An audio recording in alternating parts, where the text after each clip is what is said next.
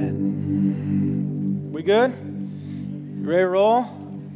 First John chapter four. If you have a Bible, grab it. If you need one under a seat nearby you, uh, you'll find a copy of God's Word. Uh, for the book of First John, we're studying together as a church. If uh, you're newer to navigating the Bible, you will find it towards the back of your Bible. Um, uh, as you uh, find where we're at this morning, just want to remind you, today is Orphan Sunday. Uh, when you leave here, stop by that table out there. It'll uh, help you understand how to engage or how your family can engage in global orphan care, uh, local foster care, and then how you might be able to even come around some of the families in our church who are fostering or in the process of adopting. So uh, that table in the lobby can help you, uh, guide you in that way. Uh, this book we've been studying uh, today, I think, is week number fifteen in our series through First John. Uh, the book of First John is just over two thousand words in length. Uh, what that means is uh, it's about twice the length of a typical blog post in our day. This is a short letter. Um, uh, in, in it. You know, you can just look in your Bible and you look at the beginning of First John, you flip the page, boom, we're done. Uh, it, it is a relatively short letter, and yet uh, three different times in this book, John gives some extensive focus to this topic of loving one another.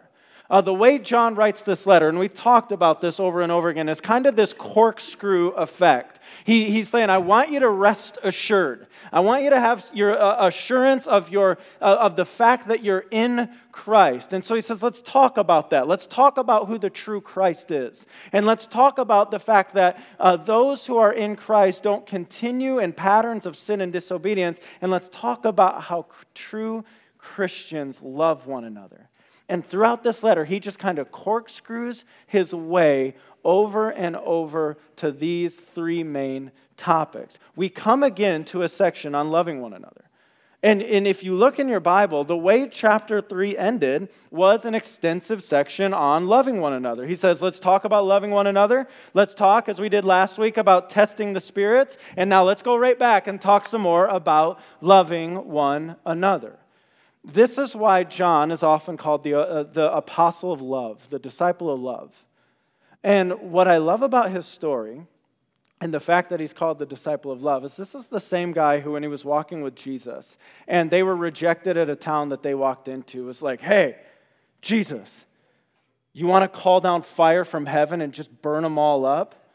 And Jesus is like, uh, no, no, we're not gonna, we're not going to do that. This is that guy. Something has radically transformed the guy who wanted to call down fire from heaven and just burn up an entire town into the guy who's known as the disciple of love. And so um, we look today at a section on what it means for us to love one another. Now, uh, Jesus says this, that we have recorded in John thirteen, verse thirty-five. He says, by this, all people will know that you are my disciples if you have love for one another. Like when we just stop and think the simplicity of that statement, Jesus has just said, what will mark, what will be the distinguishing mark of the Jesus community is how we love each other. He didn't say, by this all people will know that you are my disciples by the things you just profess to believe with your mouth. As important as that is, he says the distinguishing mark is how we love one another. He didn't say, by this, all your neighbors will know that you are my disciples when they see you back your car out of the driveway on Sunday mornings going to church. He didn't say, by this, everyone on the highway will know because of the Jesus fish on the back of the car. He says, by this, everyone will know that you're my disciples by how you love one another. And so my, my question for us today, and what we set out to unpack today is, what would it look like for us as a family, for us as part of just one local church that's part of this int- intricate fabric of the global church, what would it look like when the family of Christ has this supernatural love taking place amongst them? When you read Acts, when you read the the, the the the account of the very first church, aren't isn't there something inside of your heart that you're like, that, that. Like, that's what I think it's supposed to be. God, that's what I want. What would happen if that kind of love that's not based on us trying to work up love inside of us and, and let's, oh, I got to try better. And frankly, when I try in my own strength to be a loving person, I'm okay at it for a little while, and then I just get plain tired out. Because some people are just hard to love. None of you in here, um, but people not in this, there's people out there that are just hard to love. This is a supernatural thing that the Spirit of God indwelling us, indwelling in us allows us to do. And this is why uh, right away you get to verse seven and, and John lays out the command right here for us. Verse seven, beloved, let us love one another. Now, what we probably expect to come in the rest of this paragraph are all of these practical ways in which we can love one another. What you would expect to find after a command of love one another is, and now let me tell you and help you look at each other and figure out how you love one another. And that's not at all where John is about to go. In fact, this paragraph is broken up very interestingly. He says, let me give you the command, love one another. Right after he gives the command, he says, let's look at God's love for us. And then the paragraph ends. So go love one another. He gets our eyes vertical to look at how God has graciously and audaciously lavished his love on us, and he knows that once our eyes are there, we in turn will be loving people. He understands that those who truly understand deep down in the depths of their heart how much they have been shown love will in turn show love. And so he's, he, he doesn't go love one another. Now let's talk about all these practical ways. Pay for the order of the person behind you in the drive-thru. Go give to your friend's GoFundMe page to buy a dog. Such a millennial move, by the way, right? He's like, no, we don't need to go to the practicalities of it here. He's like, you know what we need to do? We need to look up and see how God has loved us, and it'll grip our heart in such a way that naturally what will flow out is love to other people. And so um, three parts to today's message today. Part one, we're just going to look at this simple command to love one another. We're just going to see it in its simplicity. We're going to understand what it says, and it'll lead us to part two. Um, what is the audaciously gracious love of God? How do we know that he's loved us? What do we look for in the fact that he's loved us? And then part three, um, the simple command to love one another in light of the audaciously gracious love of God. That simple. Let's pray and let's get into it. Father, help us now. We really mean that, that we need your help. Uh, Lord, we know that we can't love in the way you have defined love in our own strength. God, we know that we may have, um, we may not understand well in our culture exactly how you would even define love. And so, Lord, we're asking for your word to shape our minds and to shape our hearts. We're asking that, Lord, as we walk through this paragraph, um, we would not just get with our head what you have done to love us, but we would grip our heart. And Lord, um, we're asking you that once that grips our heart, we would walk out of here ready to obey this command to love one another. And so, God, would you help us now as we pour over your word? In Jesus' name, amen. Uh, First John four, verse seven. Beloved, let us love one another, for love is from God.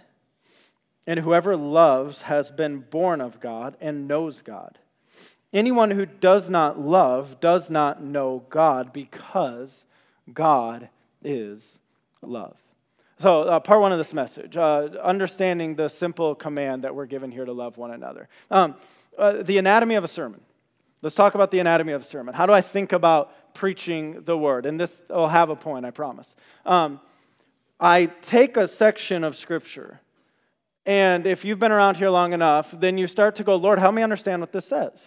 And Lord, help me explain what this says. And Lord, um, what do you, what do you mean here? Like, what what what do what do I need to understand about the words and how you've structured the words together and how this flows with what came before it and how it's flowing into what's coming after it? And so, like all week long, most uh, a lot of my job is sitting asking the Lord questions like this, interrogating His text and trying to figure out. And so I came to these verses this week, and on Monday and on Tuesday, I'm like, Lord, what does this say? And and what's the Greek? And what's the sin? Text and what's all this? And finally Wednesday morning, I opened it up, I got ready to study, and I just started laughing at myself. Because the Holy Spirit said, uh, Brock, it means what it says. Beloved, let us love one another. You got it. It's that simple. If you want to know what that means in the Greek, it means, beloved, love one another.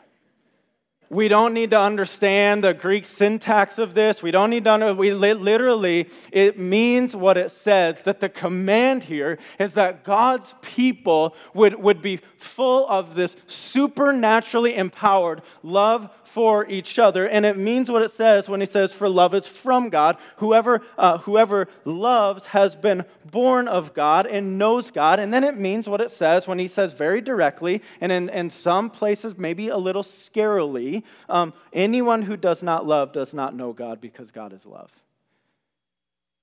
He's just saying, you're a child of God, you're going to love. Because God is love. And it's impossible to know Him. It's impossible to be a son or a daughter of Him and not love.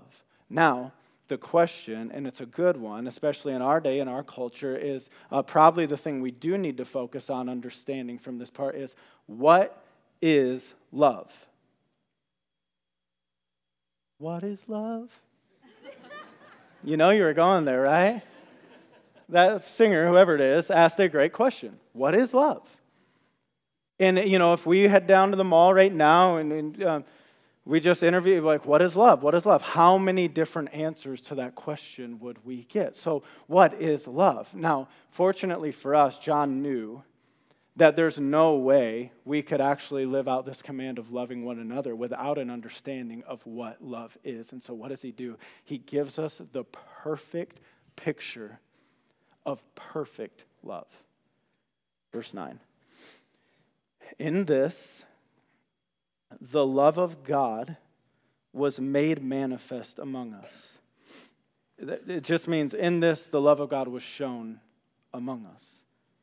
That God sent His only Son into the world so that we might live through Him. In this is love. Not that we have loved God, but that He loved us and sent His Son to be the propitiation for our sins. He stated the command, beloved, love one another. John, what is love? He says, let's look at love. Let's understand love. And he's like, the only way we can understand love, the fixed point we are looking at that will that will drive us towards love, the pivot point, the, the epicenter of what love is, is made manifest among us in God sending His Son.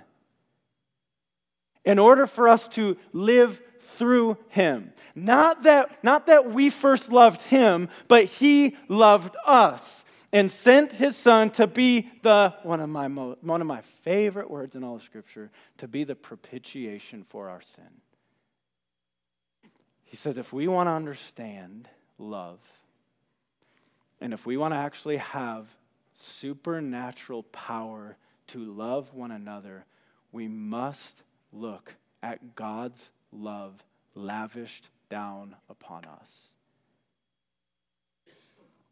And it's in the sending of His Son, who is the propitiation for our sins. This is the second time John brings up this idea of propitiation. Uh, as we began chapter two, we talked about this. And if you were here, it was the Sunday, we had a table and a, a jar full of red water. And we said uh, propitiation means that the full wrath of God was poured out on Jesus on the cross. And we sh- we shook that cup until not a drop was left. The word propitious means to be favorably disposed towards. And so the only way God is favorably disposed towards us is because Jesus has taken as the scapegoat all of our sin upon himself, that the moment we cry out on Jesus in faith, we are saved, we're declared righteous before the Lord, and the Lord looks propitiously towards us. He is favorably disposed towards us. Jesus takes the full wrath, not one ounce of it left for us, and now God is favorably disposed towards us as sons and daughters. That is the audacious love of God. He says, like, when you sit in that, and oh, I'm praying, because how many times for how many years I sat in church and I heard a pastor say stuff like that over and over and over again. Brock, what are you going to hear this Sunday at church? Jesus died for my sin. He loves me. That's how I would talk about it for so long. And then at nineteen years old, the Lord turned the lights on. And I could no longer just repeat with my mouth and understand with my head all of these things. He grabbed my heart with it. Oh, I'm praying some of you lifelong churchgoers would have your heart grabbed by it today. He is the propitiation for your sin. He's taken it. The moment you put faith in him, you are saved. There's not an ounce of the wrath of God that he's waiting for to be like, oh, yeah, yeah, like I let Jesus take most of that, but there's that one thing that one night, man, I can't wait till you get up here. You're going to get it for that. It's not how it works. He took it all. And you have a heavenly Father who's now favorably disposed towards you, not because you lived favorably, because you had a Savior who took your sin and has given you his righteousness. This is when, when we get that, when we get God's love shown to us in that kind of way, this is when you see the radical transformation of the super unloving dude who you're like, who is that guy? How is dad talking so kindly? How did grandpa become so gentle? How did that guy become a completely different person? Their heart has been captivated by how God has loved them. And in turn, they become loving, because once you know that God, you can't not mimic his character. And because... And because this this paragraph, you have the command, love one another. You're going to come back to the command, love one another. But sandwiched in the middle there is all content about God's love for us. I just want to make sure that we get, kind of in our words, everything that this is unpacking about God's love. So let's just list some things about God's love. God's love, as we find it given to us here, first, it, it intentionally pursues and draws near. God's love, and God intentionally pursues us, and he draws near. And I just want to read verse nine for us again. In this, the love of God was made manifest among us, that God sent his only Son. Where did God send his only Son? Open book quiz. What's it say? Wow, like that was an epic F. Where did God send his only Son? That's massive. That's Christmas. Like, as we turn the corner into the Christmas season, we are celebrating Emmanuel, God with us. God sent his Son into the world. He incarnated among us. He came here. God's love compels him to pursue and to draw near. Now, God sent his Son into the world. He came among us. Um, God's love, secondly, gives life. In this, the love of God was made manifest among us, that God sent his only Son into the world so that we might live through him.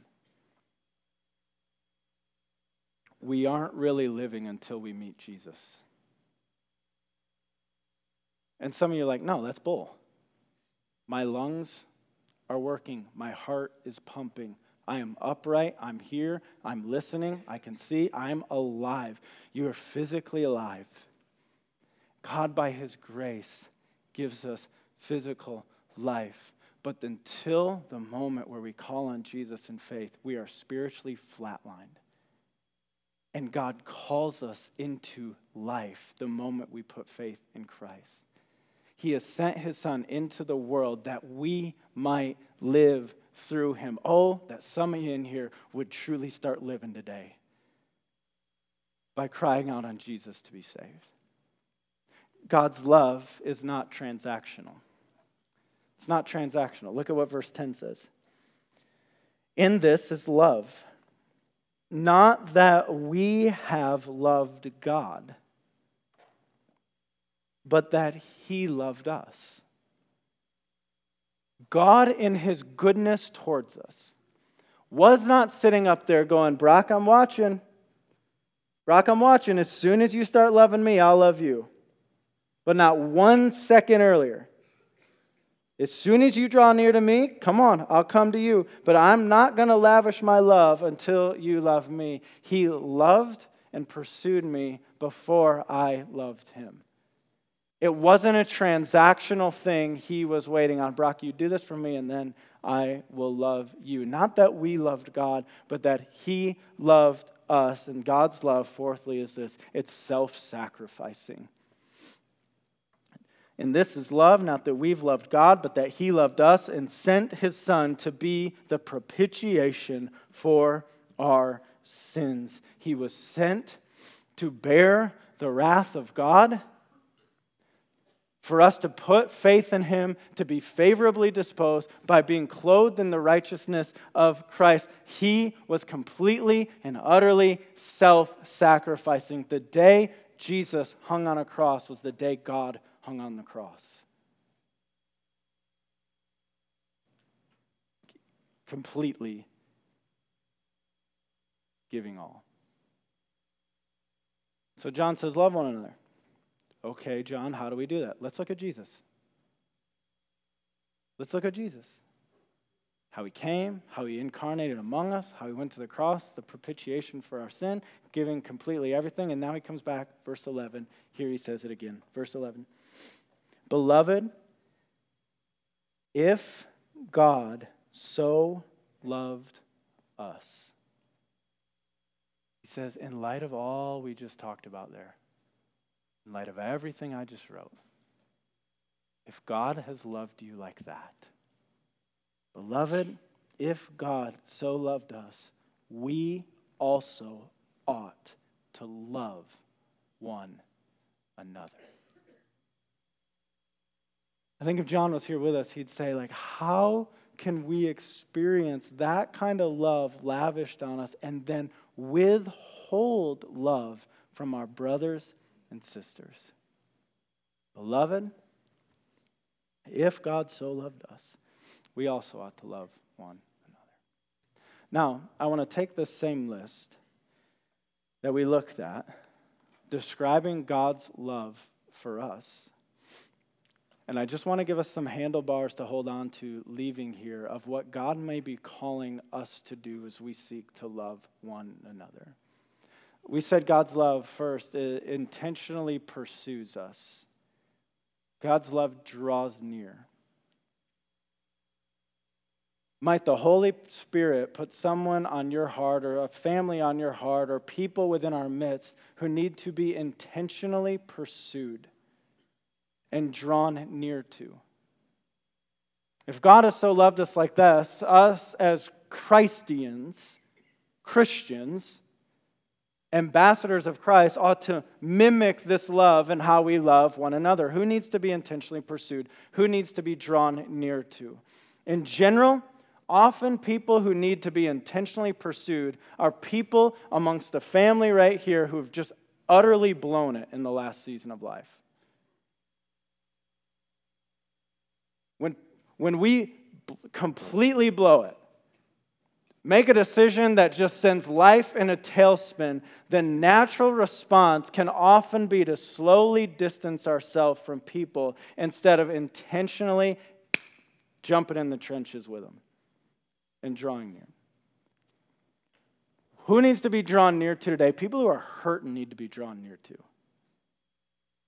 And it's hard. And it, like, grief sets in. Sometimes we as family members, and I'm speaking about family members in the sense of spiritual family, we don't always know what to do. We don't always know what to say. We don't always know how to love. Just draw near and be there. And yeah, you might say something dumb, but draw near to love one another. We said God's love gives life. Jesus Christ is the giver of life. We live through him. There's people in the family who God will put on your heart to love in such a way that you remind them that it's Jesus who is your life giver. There's people you will meet this week who don't yet know Jesus. You need to introduce them to the life giver. Loving one another compels us to preach the gospel to unbelievers and to preach the gospel to believers to remind them of the gospel truths. Loving one another means giving life. Loving one another means it's not transactional. All of us have some people that might come to mind where we think, you know what? I've done so much. I'll start loving them once they start loving me. It ain't transactional. Who in your life are you waiting on right now? You know what? No, they can they can make the first move. I've done enough. They can come meet me. Just keep pursuing love. You're like, but I don't even like them. I didn't ask you to. God asks us to love them. You're like, can we love people we don't like? Sure. If love is self-sacrifice and commitment and, per, and, and pursuing them in love long before they'll ever reciprocate that, we can love radically long before we even like someone.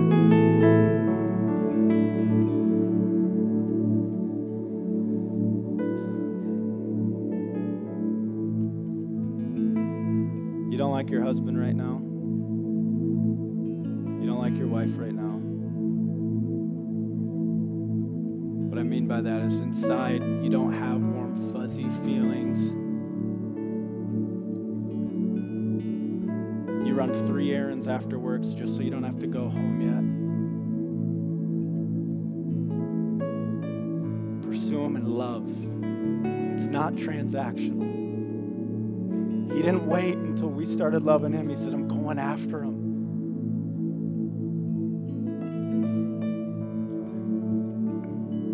With me?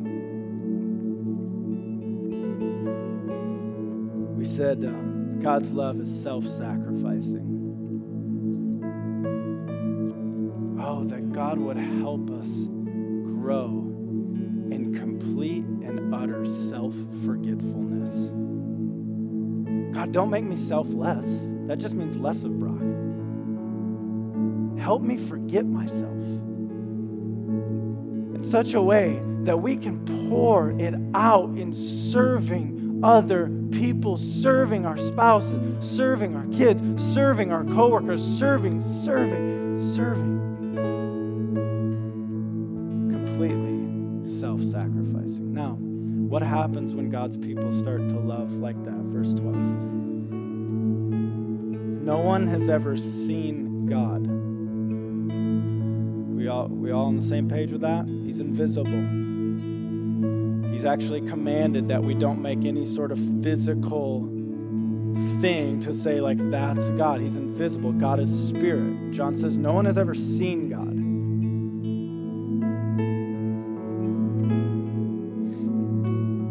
If we love one another, God abides in us, and his love is perfected in us. I think John is saying there, no one has ever seen God. But when God's people begin to love one another, supernaturally empowered by the Spirit of God to love one another, little reflections of the love of God begin to spread all across this broken and unloving world. One of the ways God manifests his love to this world is by us being little reflectors of showing God's love to each other. And so, church, if you would just stand with me. We're going to sing in response to this, but I would say this. If you're in the room here today, I made a lot of mention of calling on Jesus in faith. We spent some time there unpacking propitiation. You're like, I feel like I have no idea anything he was just saying through that whole part right there. Here's the Cliff Notes. God loves you. He created you. He created you for relationship. We, you and me, and everyone in here have broken that with sin. I don't need to convince you that you've sinned. Sin is our disobedience against God. You and I both know we have done things God said not to do, and we haven't done things God told us to do. Our sin requires penalty. The penalty for our sin is death. But God has loved us enough to send his son to take the death penalty on your behalf and on my behalf on the cross. And what he calls us to is put to put our complete faith in Jesus Christ to be saved from our sin. He knows that you can't live a morally upright life to earn your way to him. He knows you need a rescuer. He knows you need a savior. He knows you need to be redeemed and to be bought back, and he has done that through the death of his son. Calls you to call on him in faith. Today, you must call on him in faith. Today, you don't delay. Today, you call on Jesus. You tell the person you came with, you come up front right here at the end of the service, and you say, I need to meet Jesus today. And then for those of you in the room who do know Jesus, um, I would encourage you, as you hear a message on loving one another, the Holy Spirit may convict you in some specific ways. We're a family here. I would encourage you before you walk out these doors to grab someone to tell them the Holy Spirit has prompted that this week I need to dot, dot, dot. Will you pray with me right now that I would have the boldness to do that? And will you text me by Friday to make sure that I did? You're like, man, that seems invasive. That seems weird. We're invasive and weird. We're family, okay? The family has grown through the years. We've had to add some leaves to the table for family gatherings, but we, may we never stop being family. And when the Lord says, I need to do something, we need to tell family and we need to help family be obedient to do it. Amen. Father, will you help us now? Lord, I'm praying that the first thing that we do when we leave here isn't just to think of the ten ways we need to be practically loving this week. I pray the first thing is we would go back and we would read these, these this passage for ourselves, and we would say, Lord, would you take the truths of how you have loved us, and would you put them deep down in my heart? Because when that happens, Lord, you'll make us loving people. Lord, where we're called to specific obedience this week, God, would you give us the courage to obey, and would you help us to invite the rest of the family into that process to hold us accountable to do so? Please, Lord, you are our master. You are our Lord. You are our God. You are our everything. Lord, we answer to you and we want to follow you. We want you to be glorified in our lives. Please, Jesus, in your name, amen.